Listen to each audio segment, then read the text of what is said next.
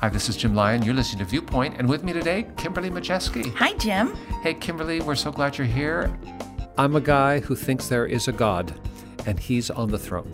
And no matter what else happens in the course of human events or even natural disasters, there is a God who is anchoring this world and gives me hope that things can move to a better place no matter how dark the hour.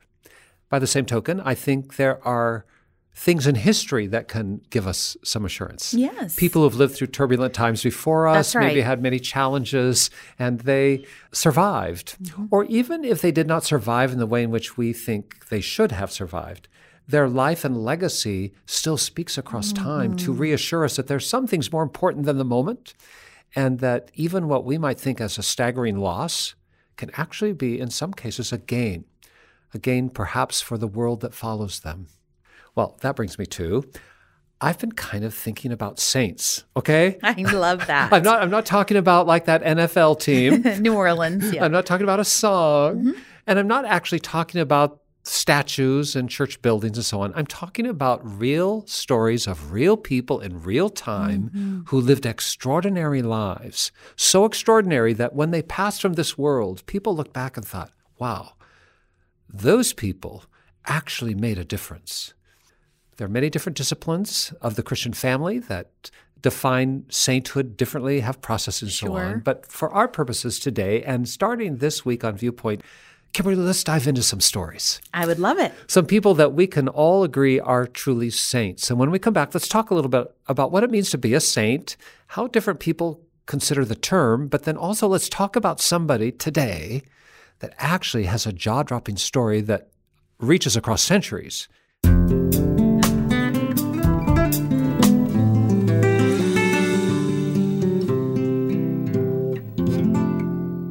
Kimberly Majeski, you are a learned woman who has learned from life. I mean, you have some uh, ups and downs in life. We were just earlier before the program began talking about some of the losses we've suffered in our families.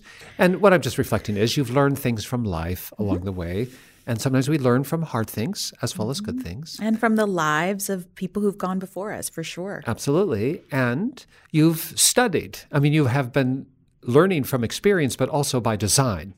And so you have been to school and you have some diplomas and degrees that bear witness to your discipline of learning.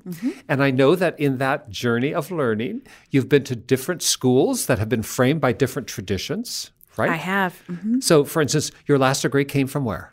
The University of Notre Dame, There it is, right? right in Indiana. home of Rudy. not so far from us, but one of the great Catholic institutions of higher learning, Yes. always. But it's framed by a Catholic understanding of mm-hmm. life and theology, true?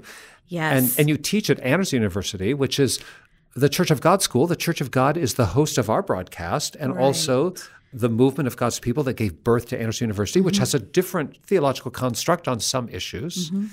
So you've you've had a diverse exposure even in your professional training. Because that was intentional. I uh, I did a I did a master's of divinity at the Anderson University School of Theology, and yeah, it was important for me to kind of branch out and uh, ha- broaden my my base of um, theological perspective to kind of survey those uh, different uh, ways of looking at things. And the Church of God, of which we're a part, is a part of the Protestant family of believers, differentiated from the Roman Catholic uh, family of believers, which is also differentiated from the Eastern Orthodox family That's of right. believers. Sometimes people don't realize that there are many different streams Many schisms that have developed that over yes. a couple thousand years. And one of the things that is a marker between these church families, broadly speaking, sometimes Mm-hmm. is the way in which we think about saints. The Roman Catholic Church has a very robust theology about sainthood. They have a Mm-hmm. process for what they call canonization. Mm-hmm. Uh, the Eastern Orthodox churches also see saints somewhat differently than do the Roman Catholics, but also a very robust theology about it. Yes. In the Protestant church, not so much. Uh, a little maybe skittish about talking about saints because of the way in which the word has been defined culturally or by other groups. But we're here today to say that all believers actually agree on this. A saint is someone who has lived in such a way and been redeemed by the blood of Christ that they have found their way to a place in heaven Absolutely. that all believers are saints mm-hmm. as they come to Jesus in heaven. Mm-hmm. And so that it's not just a specific class, it's not a hierarchy that we would recognize, and so would the Catholics and the Orthodox, that those are all saints. But then in this world, there's a sense of sainthood that sometimes is reserved for certain persons.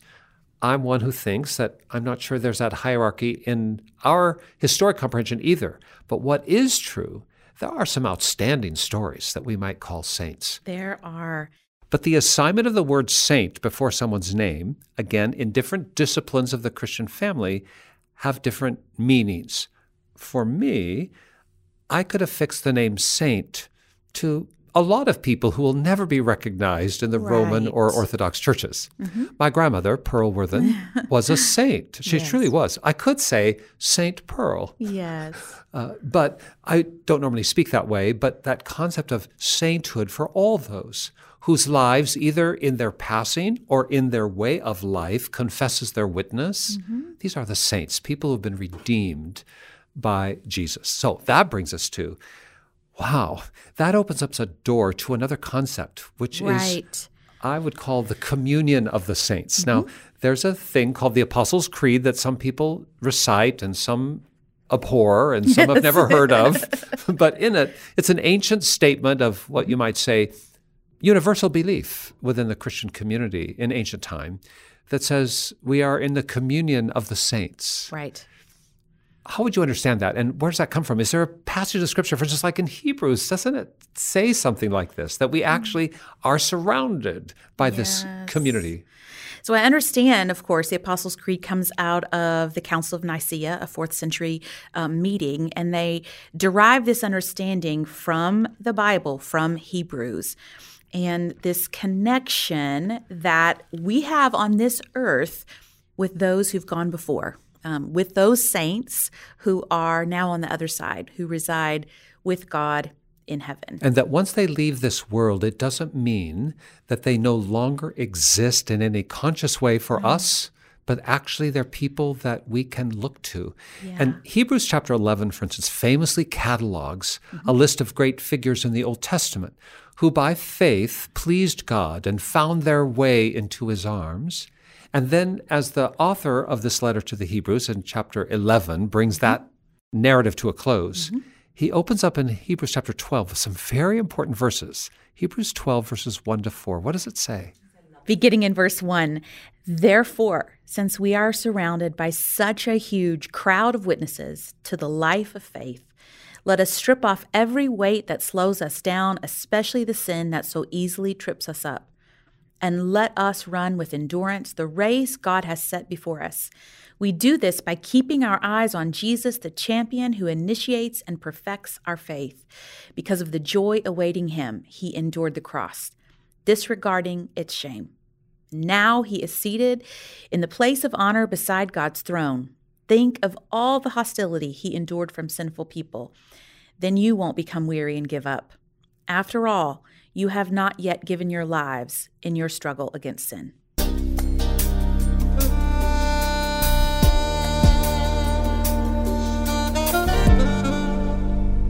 There are many branches of the Christian family that actually have calendars, liturgical calendars that are designed to remind people of some of the mm-hmm. stories of these great men and women of old. These are calendars of saints, you might say. Famously, the Roman Catholic Church has a calendar with set dates, what they call feast days, mm-hmm. to remember certain stories. But, you know, the Orthodox churches have a similar thing. Sometimes they are the same dates for the same great figures, and sometimes they diverge. Mm-hmm. The Anglican Church, which grew out of the Church of England. Actually, the Anglican Communion, as it's called, is the largest branch of Christianity in the world after the Roman Catholics. Uh, they have their own calendar. The Lutherans also are not strangers to this concept.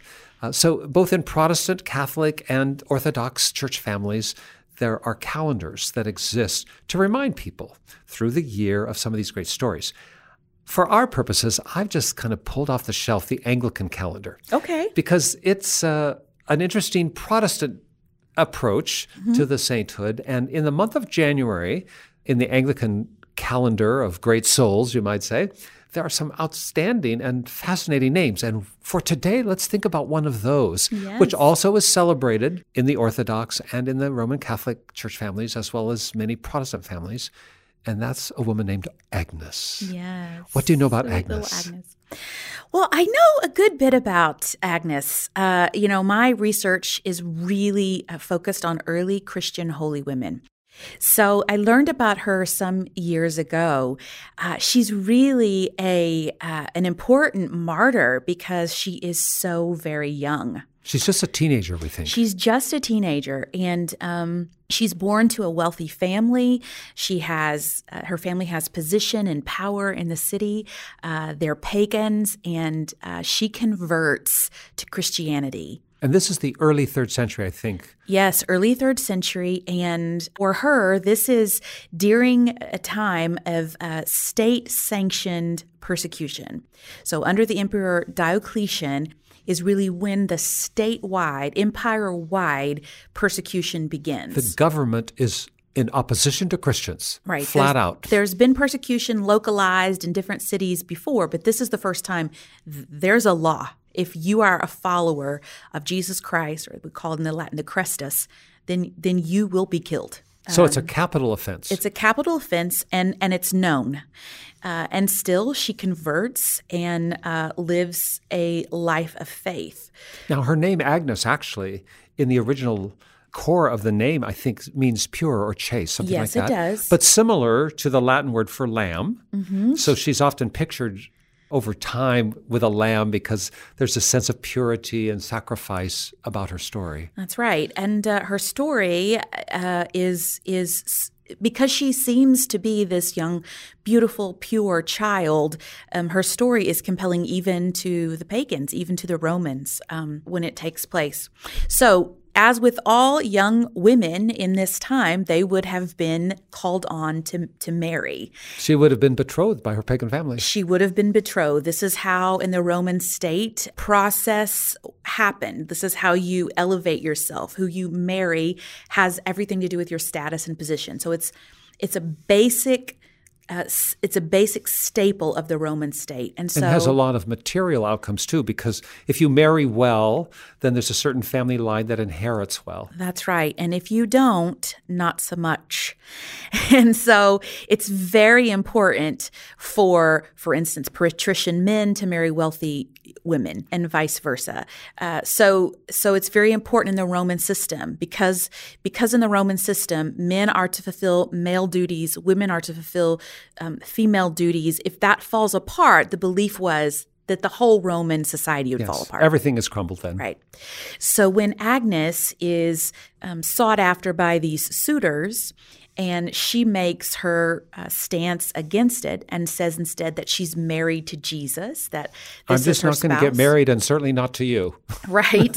uh, this is seen as a, a violation of the law of state.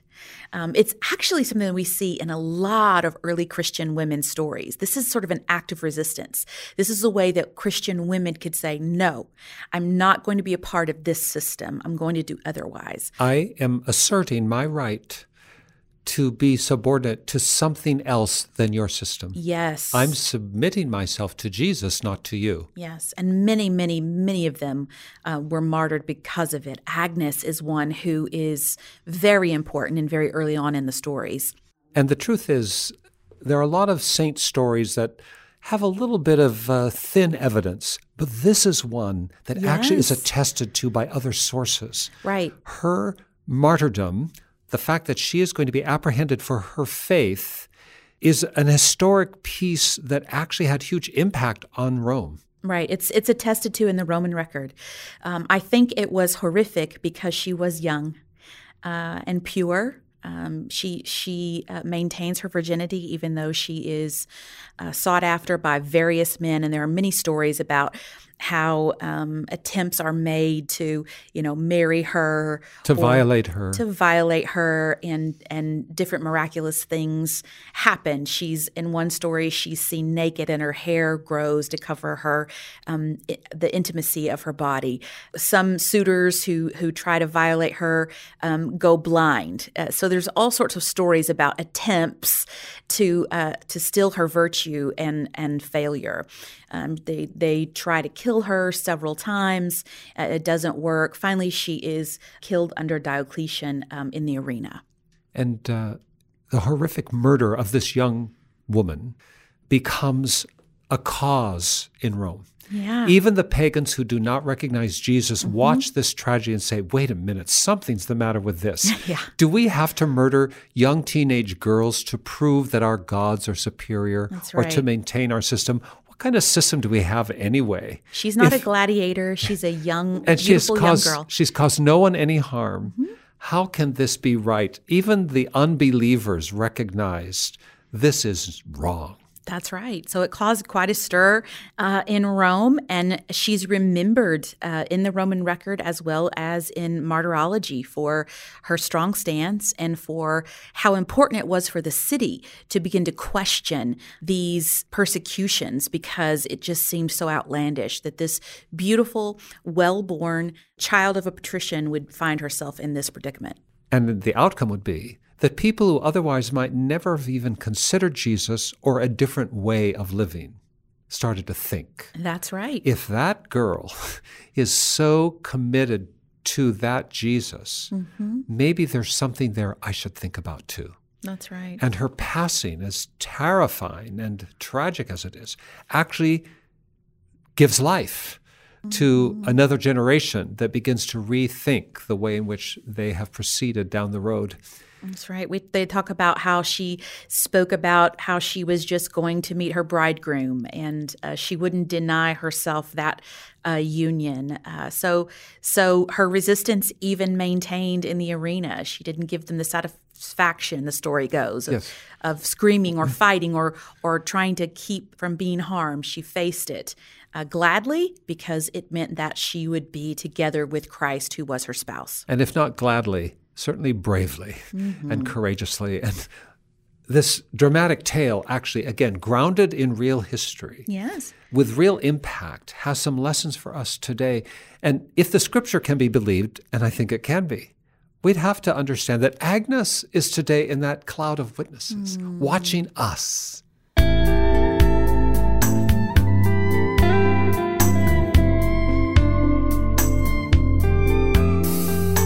She's called Agnes, the child martyr of Rome. She's thought to have been murdered in the year 209. That's the early third century. And her legacy still speaks to us today. I think this resolution to um, wed ourselves to Christ, no matter what, is something that can inspire all of us. Um, that sometimes that means we have to resist things in our own culture, in our own world, in our own communities, because our allegiance to Christ is the most important. And what strikes me about her story is that she lived in a world where normal was not healthy. Mm. And she resisted that. She refused to define herself by what her community thought was normal. And she herself said, There's a better way, there's a more righteous way. And Jesus was showing her that way. We live in a world where some things are thought to be normal that we should not have to accept. And when it comes to our own journeys, we need to find that Jesus is the light of our pathway. And we will follow him, even if that takes us against the grain of the social context that says to us, well, this is normal. Uh, this is the way it should be, even at great harm. And Agnes's story is one that her life is not measured by her years, but by her bright light. And it brought life to others, even as she found herself in the arms of Jesus much earlier than most of us would prefer. Mm-hmm.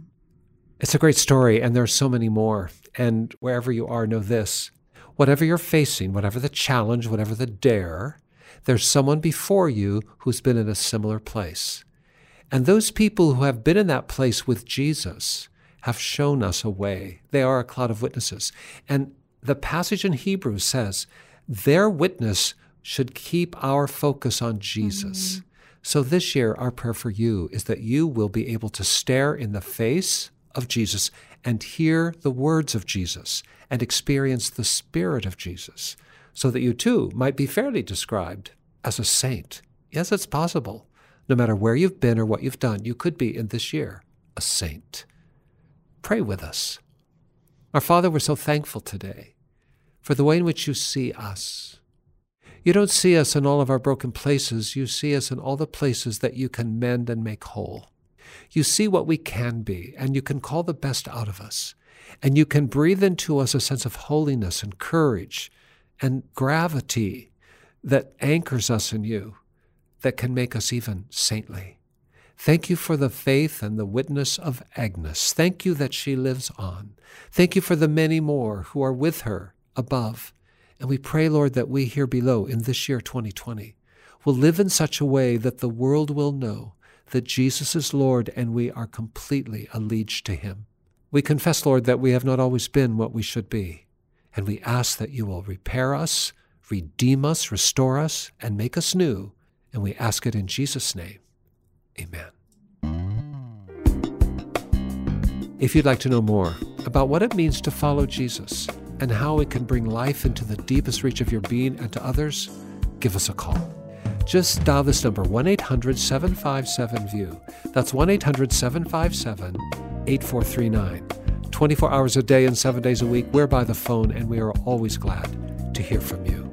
Kimberly, if someone did not want to call us up but felt more comfortable checking us out online, where would they go? Yeah, we'd love it if you'd visit us online at cbhviewpoint.org. Send us a message and we'll get right back to you. CBH Christians Broadcasting Hope, that's who we are, cbhviewpoint.org. Or at the last, just send me a letter. Address it to Jim Lyon, Viewpoint, Post Office Box 2420, Anderson, Indiana 46018, USA. But whether you call us up, check us out online, or use the post, please let us hear from you this week. Kimberly, I just want to talk more about Agnes and your visit to Rome. But hey, for another day today. Another time. Thanks yeah. for being with us. Thanks for having me. And we thank you for joining us too. And we hope that you'll be back with us again next week as we continue with another story, as we unpack another testimony of someone we can fairly call a saint that speaks across time to the here and now. Until then, for all of us at the Viewpoint Ministry team, this is Jim Lyon. Stay tuned